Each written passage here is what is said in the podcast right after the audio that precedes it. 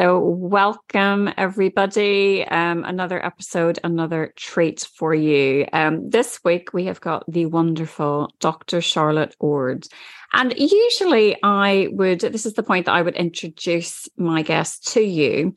But I thought this week I'd do something different, and I would let Charlotte choose how she wants to introduce herself. So Charlotte, welcome, and over to you. Hi, Christine. Thanks so much for having me. So I'm Charlotte. I'm a counselling psychologist, and I have come from a background in health and fitness. So perhaps quite unusual in that respect. But I specialise in working with people who struggle with their body image, with their relationship with food, as well as people that struggle with issues around LGBT issues and depression, anxiety. So quite a wide variety of people. But my specialism is really around food and eating disorders and body image. And I have a private practice, which is based in Guildford, but I also see clients online as well, which has really sort of opened things up a bit since COVID especially. And I'm also currently writing my first book, which is quite exciting. So there's lots going on at the moment. But yeah, that's me in a nutshell. We have so much to talk about here. I think we were talking before we hit record. There's a lot to cover, Charlotte. And, I'm really excited. I've kind of delved into the world of counselling myself. I did a couple of years of training, counselling training, before thinking, actually, maybe I'm just going to be a trainer in the non-diet space, because I think as a trainer, we tend to hold space for clients anyway. And, so it's not necessarily a strange pivot of a career, because I think a lot of trainers feel the same, that they hear all of their clients' problems and they struggle to hold space for them. So it's a way. So I would like to ask you on that note, what prompted the pivot from trainer? And we'll come back to the Biggest Loser in a little moment. But what prompted that sort of pivot towards psychology and counselling psychology? Well, so I actually did my undergrad degree in psychology and sociology and really enjoyed it. But at that time in my life, I was riding horses semi-professionally and was absolutely dead certain that's what I was going to do. And then decided actually that I was going to go into fitness, and I was quite sporty. So that was quite an obvious choice. And really didn't feel ready to pursue sort of further education after my initial degree. And I loved working in fitness. I really enjoyed training people. I worked with a very broad array of people, from, international lacrosse teams to people that were really kind of, either getting back to fitness or getting into fitness for the very first time. So that was amazing. And I had loads of really great experiences. And I think the more experienced I became as a trainer and as a coach, the more the psychological elements of health and fitness came in. And I found myself really enjoying getting to know people on more of a psychological level and really understanding more about what their struggles were, what their barriers were to fitness. But I also noticed that I felt like the work was becoming really quite unboundaried, and that I was starting to have clients coming to work with me who were really struggling with their eating, were struggling with their mood, who I just felt I wasn't equipped to help actually, and so I was referring on to psychotherapists and psychologists.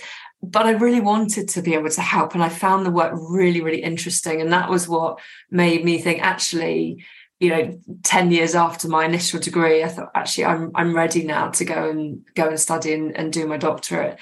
So fortunately, at that time, I had two gyms at that time and a fantastic team of coaches that I was working with. And so I was able actually to leave that work, or at least work kind of part-time at the gyms, in order to pursue my doctorate. And it was an incredibly busy time. Yeah. Yeah. Because I was having to do clinical placements and things, as well as, you know, all the kind of academic work as well, and run the business. But it meant that I could do that and run alongside. And initially I'd intended to amalgamate the two and, you know, work as a psychologist, but in a gym setting. But actually, the further I got through my training, the more I realised actually I liked working outside of that context, and felt that my days on the gym floor were probably coming to an end, and that felt like quite a good place to press pause.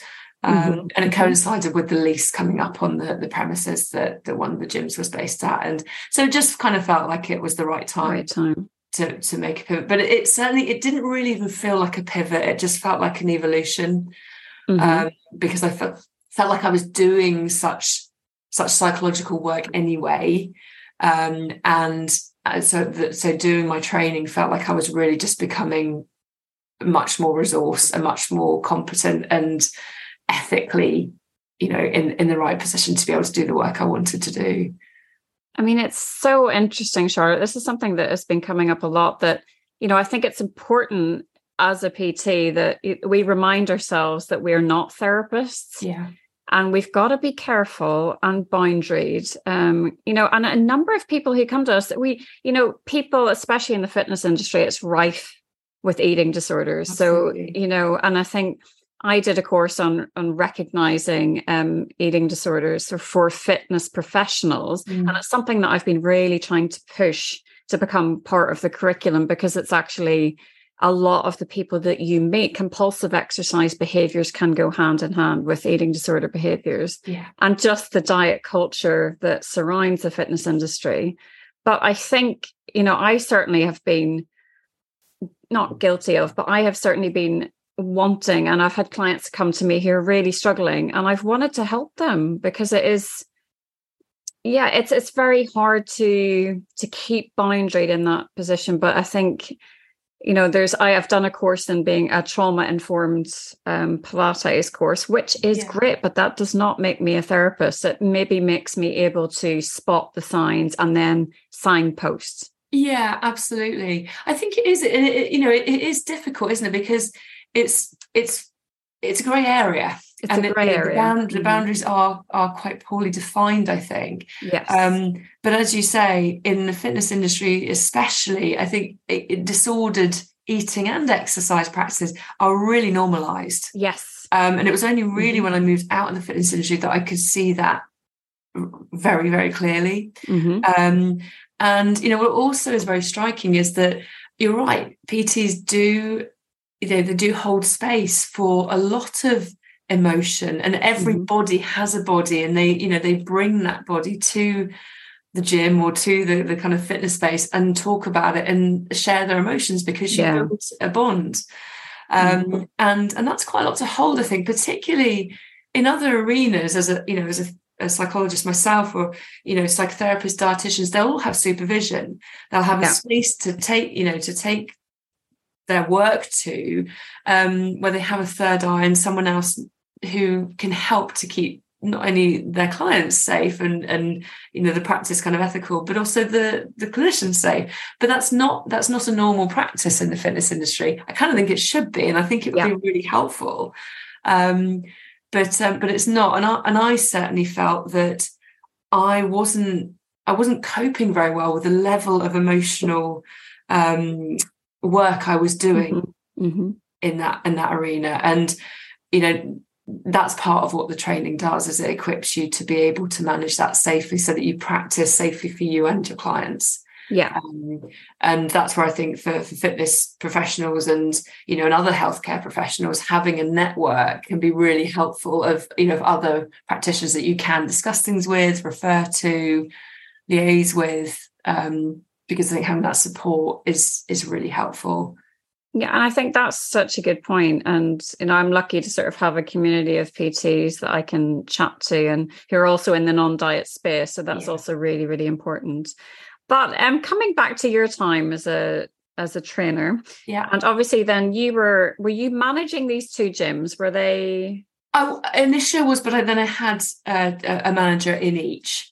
So I was still very much training, but I was doing quite a lot of strength and conditioning coaching with sort of various teams and things as well, like the DVD, and so I had lots of things on the go. But yeah, so I had a very, very good team sort of holding the fort when I wasn't there. Well, I find you on YouTube, so I was looking at a video that you'd done, and it sort of called you, so here's my segue, it called you the Biggest Loser Coach, right. Charlotte Ord. And I recently have had on the Auntie Jillian Michaels, as she calls herself, the jock scientist, as she is on TikTok and Instagram, Mallory Burgess. Mm-hmm. And she feels very strongly about the Biggest Loser. I can imagine. And not in a very positive way. Mm. And I think it's a really interesting one, Charlotte, because I used to love The Biggest Loser. Yeah. I used to watch it every single week and I would feel it was motivational. I wanted to get up and move. I wanted to be like Jillian and it's looking back on it, it shocks you. So I listened recently to the Maintenance Phase podcast and they have an episode on The Biggest Loser. And the amount of body shame and they just, the what they were putting these people through on a daily basis. I'm not sure how it was in the UK because this is only based on the US. Yeah, version. Yeah. So I'd love to talk to you about your experience. And if at the point that you were training on the show, were there red flags, or was it an environment that was safe for people? Was it? I'd love to just know a little bit more about it. Yeah, I mean, I'd have to sort of cast my mind back to where I was in my kind of career and my understanding at that point. And I remember definitely feeling a little conflicted about taking on the role, because I definitely was becoming a much more compassionate coach by that point. Yeah. And certainly I think was becoming perhaps more aware of a Health at Every Size approach, but I certainly don't think I had really fully understood or embraced it at that point. And so, I mean, admittedly, I think my ego probably had, something to do with being on the show. And I also felt like I could probably do more good by being on it than by not being on it. Yes. It gave me a voice, and actually by the time I finished the show I really used that voice for a much more kind of anti-diet approach to health and fitness and well-being. Sorry, go on. It gives you that, so that's what I'm thinking, that gives you that in, gives you that way in. Biggest Loser Coach, immediately people want to talk to you so you can actually then get your message across, which is. And it's difficult because I did have to coach in a way that didn't completely align with what I would be doing with, clients in my gym. At the same time, a production company would never come and video my clients at the gym because they'd be bored to tears. Right. Good, solid, periodized training does not make for good TV. Yeah. It's boring. They want to see people being sick and pushing themselves till it collapse. And unfortunately I think I haven't obviously never been a coach on the US show, so I can only go on hearsay, but from what I've read and heard about it, I think some of the very extreme things that were going on in the US show would certainly not happening in the UK. Yeah. There was nothing like, there was there was just nothing that I thought, what on earth are we doing here? And I imagine that's partly because the US show was longer running, but also there was a lot more money involved. So, there was the kind of business element of it coming in too. But nevertheless, we had contestants training for several hours a day who were completely deconditioned. Some of them had never had any kind of fitness background or training. And that, that comes, of course, with an inherent risk. And so I really tried to write programs that kept that in mind. Yeah.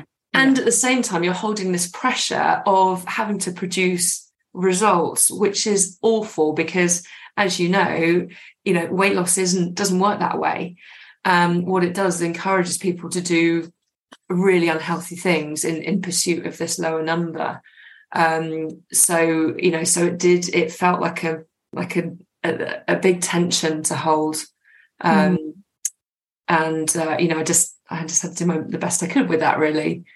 And, you know, and in hindsight, knowing so much more about the body and the sort of culture around weight and the stigma and discrimination and, you know, just being so much more informed about it, I probably wouldn't take on that role again. Yeah.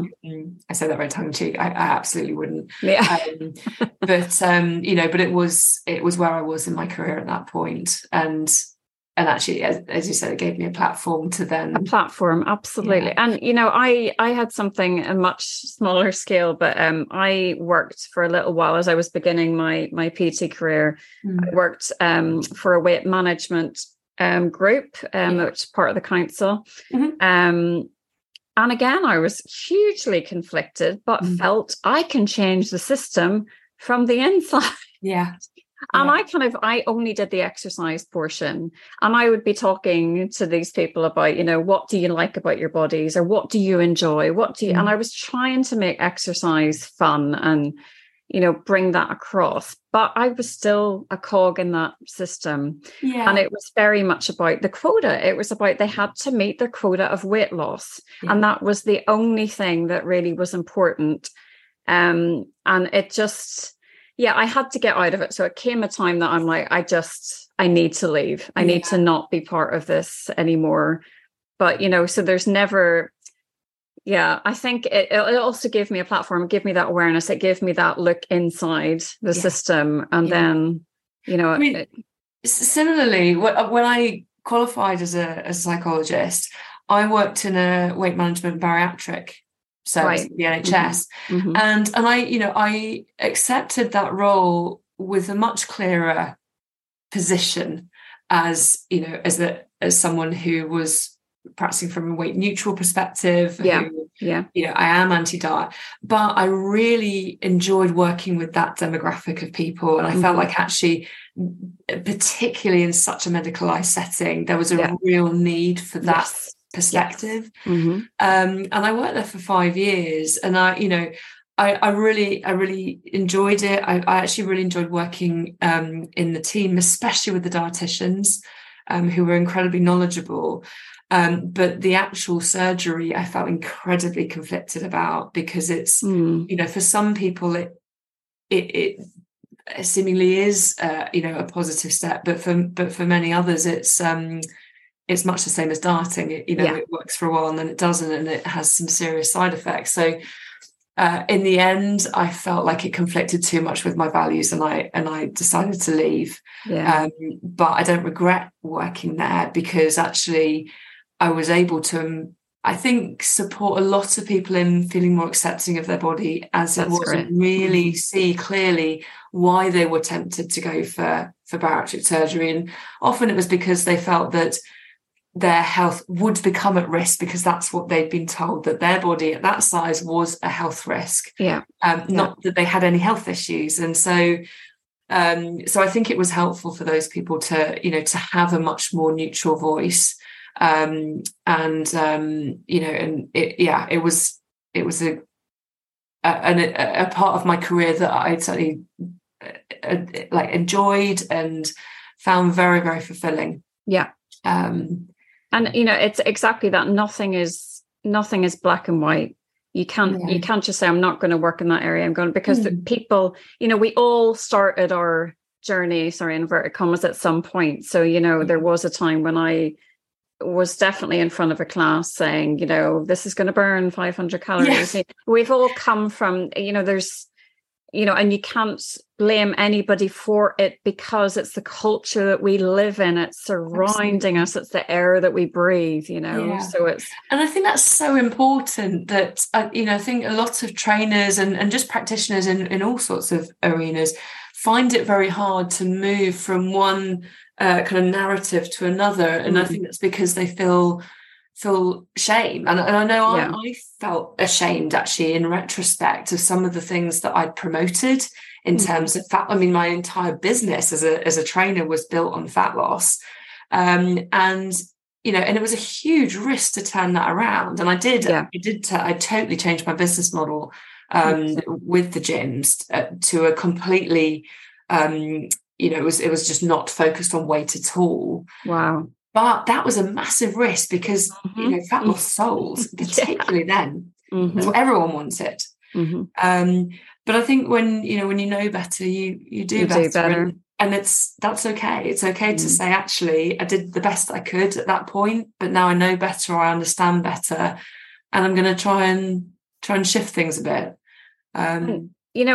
It reminds me, as a lot of my clients have children, and they'll sort of talk to me. I'm also an intuitive eating counsellor, but they'll also talk to me about I wish I had, done it differently with the kids when they were little. I wish I hadn't said no sugar and restricted treats and cold food, good or bad. I wish I had. And it's like, you don't know. You only know when you know. And then, you can do better once you know better. Exactly that. And there's never a point of blame, because we are all living in this industry, in this world, that it is very hard to swim upstream. Absolutely. And it is also, as you say, it's not the easy sell.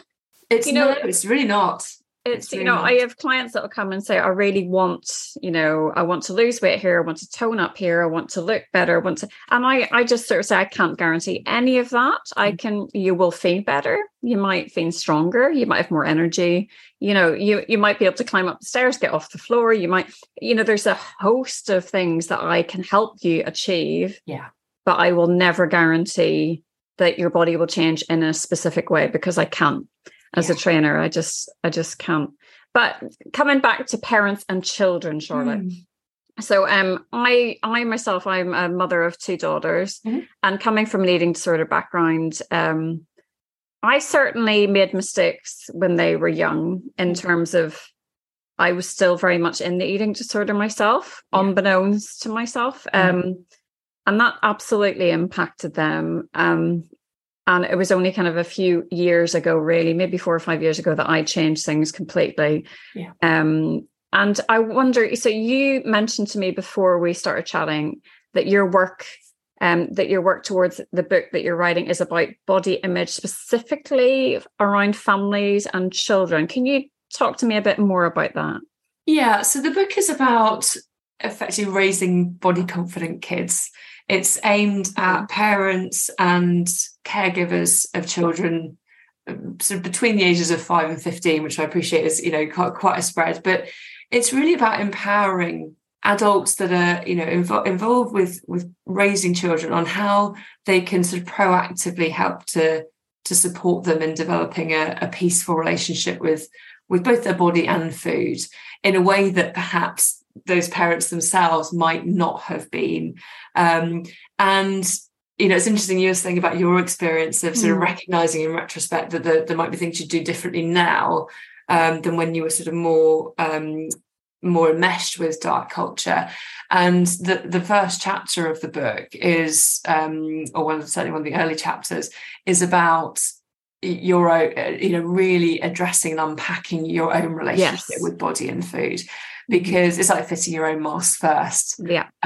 Because unless you have that kind of awareness of your own position in relation to it, your own biases around weight, your own, beliefs around food, your own experiences, really, from a really compassionate, non-blaming stance, it's going to be really hard then to support a child, or to even be aware of how you might influence a child in that way.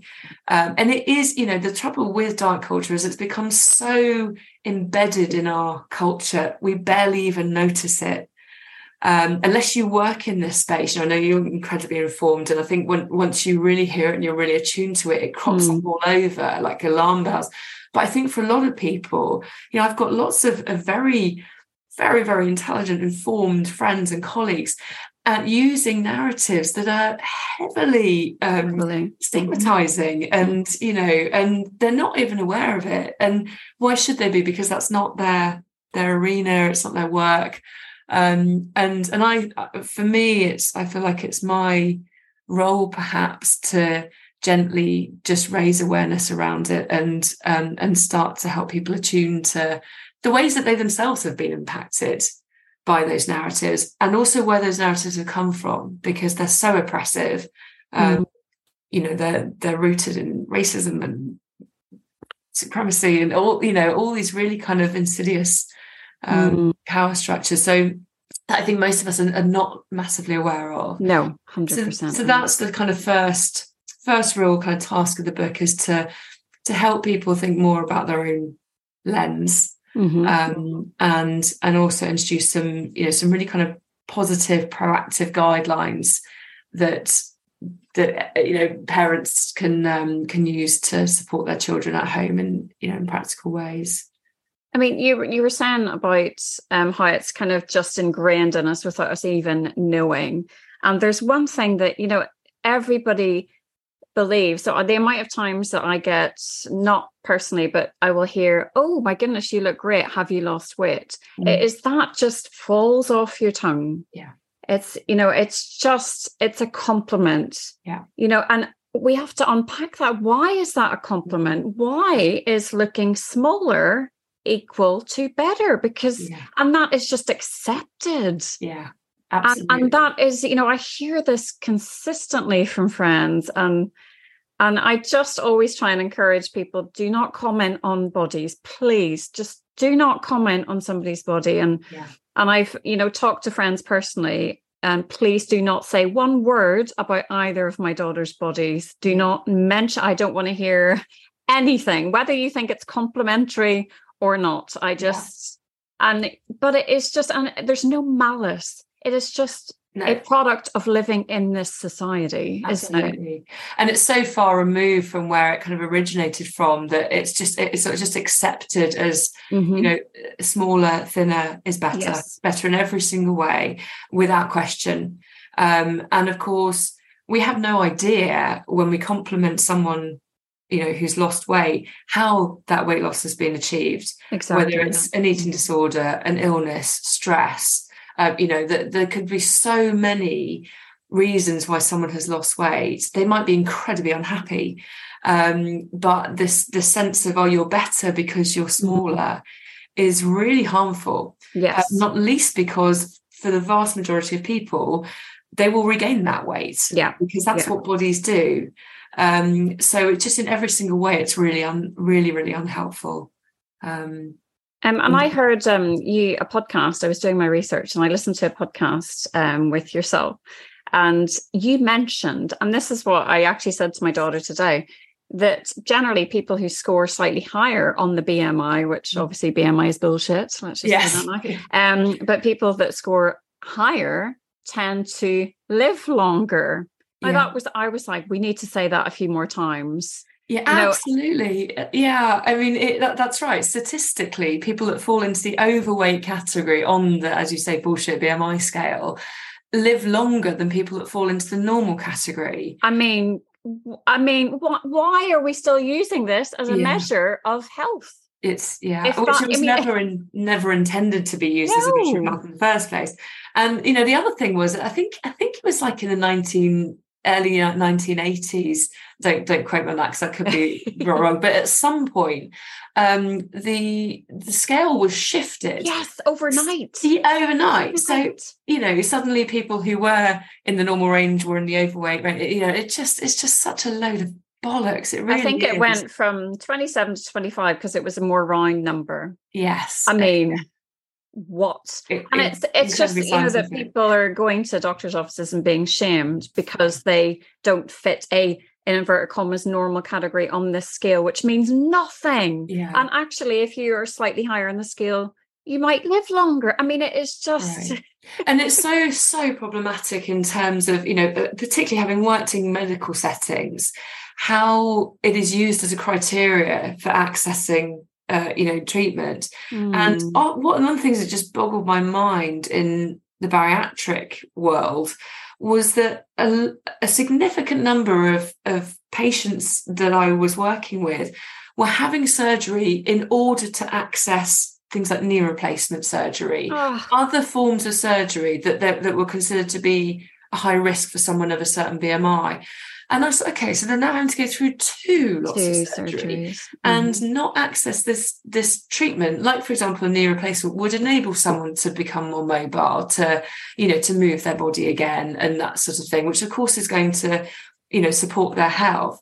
But instead they're being left for years having to go through this bariatric process before they're even given that opportunity. And it's, you know, it just seems so discriminatory. And then we wonder why bigger bodied people have worse health outcomes when they don't have the same access to treatment. They have to face constant stigma and, you know, discrimination. And it's, you know, which of course is stressful, which we know has an impact on people's health. So yeah, it's really problematic. You know, it's one thing that I find really interesting is that my I work for a platform. Well, I do two classes for a body image platform. It's called Body Image Fitness with the amazing Kim Stacy. She's based up in the Northeast, and she was approached by the NHS, and they want to work with her and bring her program to a number of the patients in that area, sort of roll it out as a trial.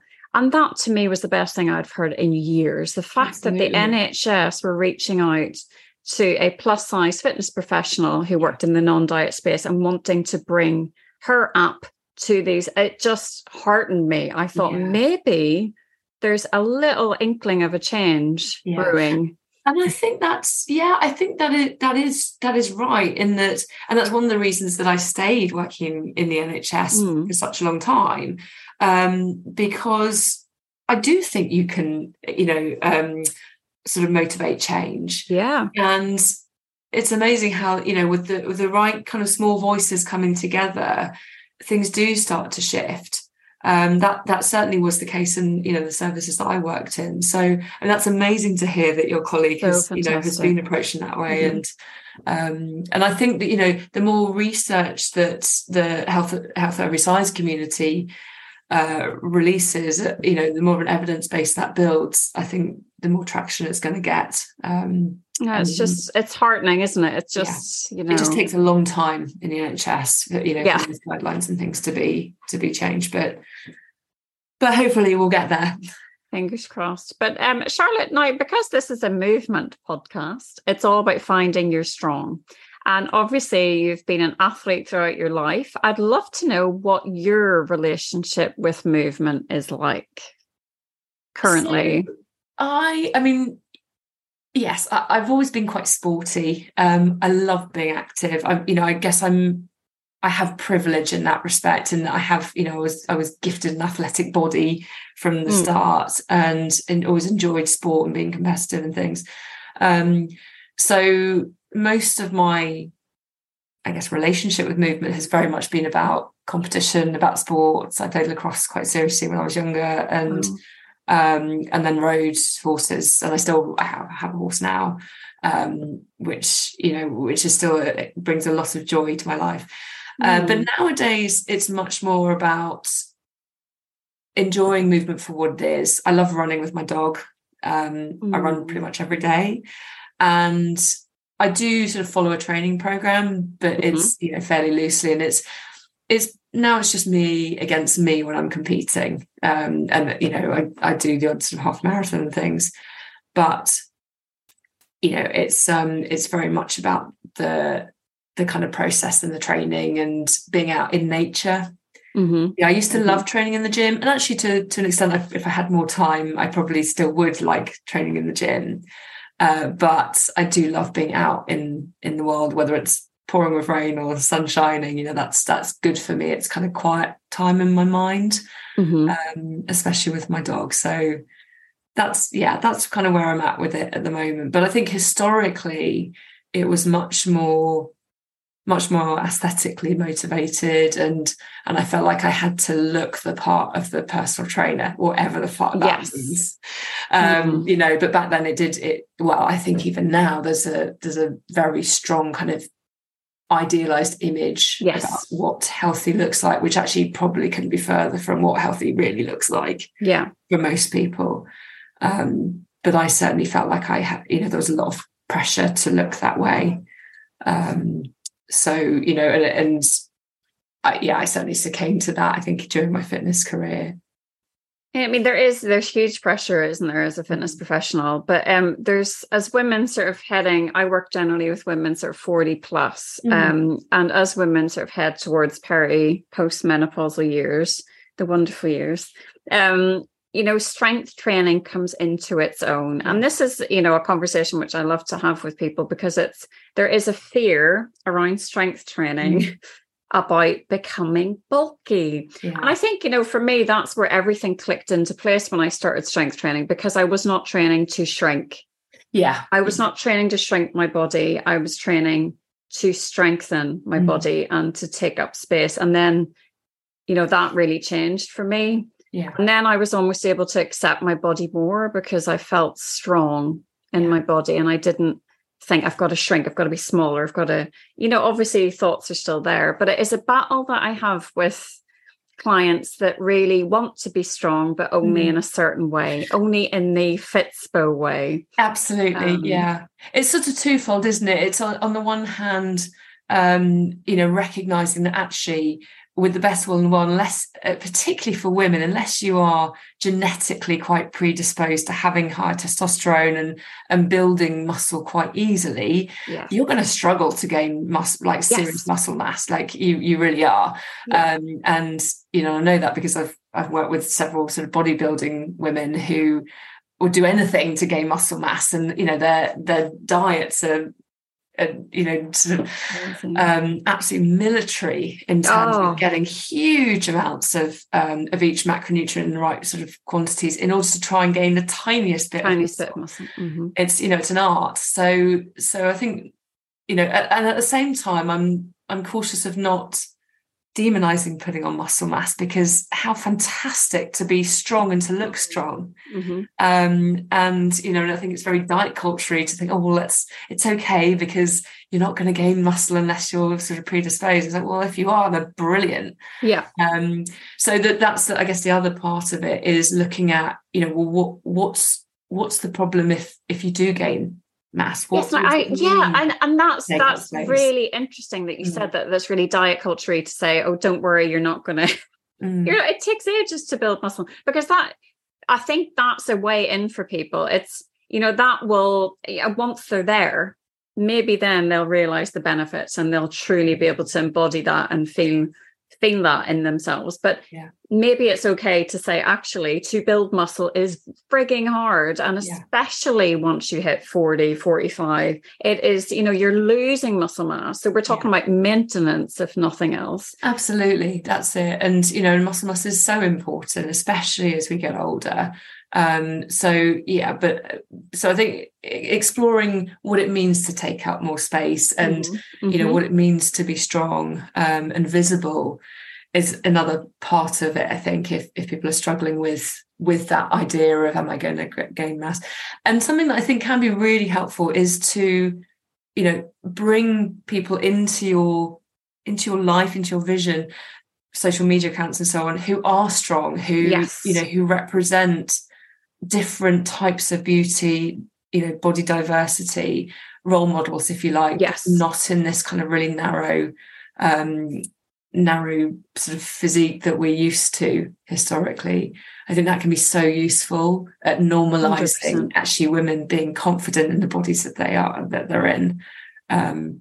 And isn't it just, you know, I my poor daughter, I yak away on my soapbox to her every day, but it's about exposure. It's a, you know, since we were children, we were exposed to thin, white, blonde women, you know, and it's when you're exposed on a daily basis through the magazines, through the TV shows, you think that's what you should be. Yeah.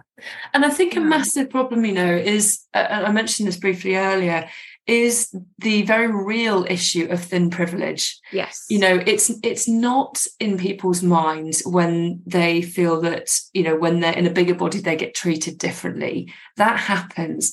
The thing is, it's not their body's fault and it's not their fault. That isn't a societal, social justice issue that needs to be addressed, not people's bodies.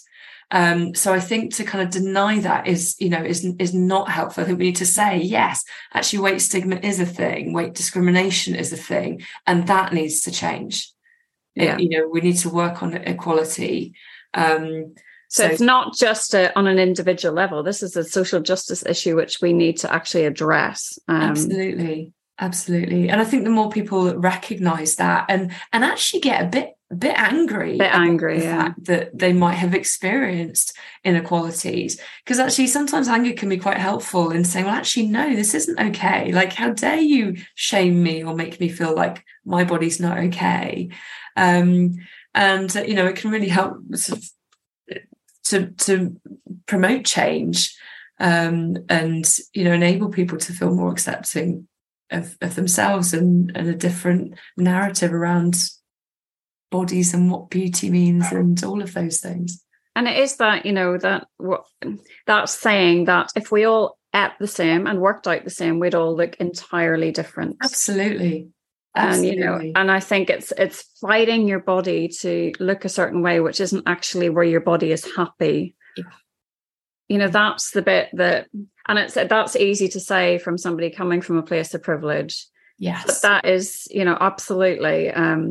But it is, you know, your body wants to be in its place where it's happy. Yeah. And, you know, it's about sort of giving it what it needs and then letting it do its thing. And I think it's that. It's trusting that. And that's a really scary thing, I think, for a lot of people, because, you know, for people who have spent a lot of their lives on restrictive diets, the idea of letting the reins go feels really scary. Yeah. Sorry if you can hear my dog. That's okay. No, I love the dog.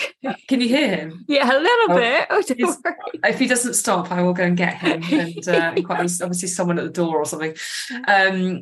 But I think it can be very, very scary to trust that your body's going to settle, because it may well settle in a place that isn't your goal weight or isn't where you want it to be. I'm going to go and just open the door. No, go for it. I'll be one moment.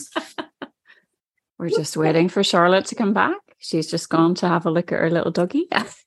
Just right. Sorry about that. Don't worry. Returned with the little menace.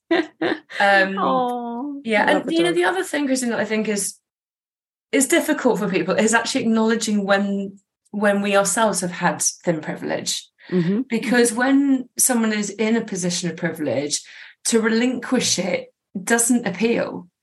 It's, you know, they don't want to think that they've actually, you know, started on third base. They want to think they've done it all themselves, and that's a hard thing to admit. And you know, and that's something I've definitely had thin privilege for sure. I'm sure there's opportunities that I've been given that I might not have done had I been in a bigger body.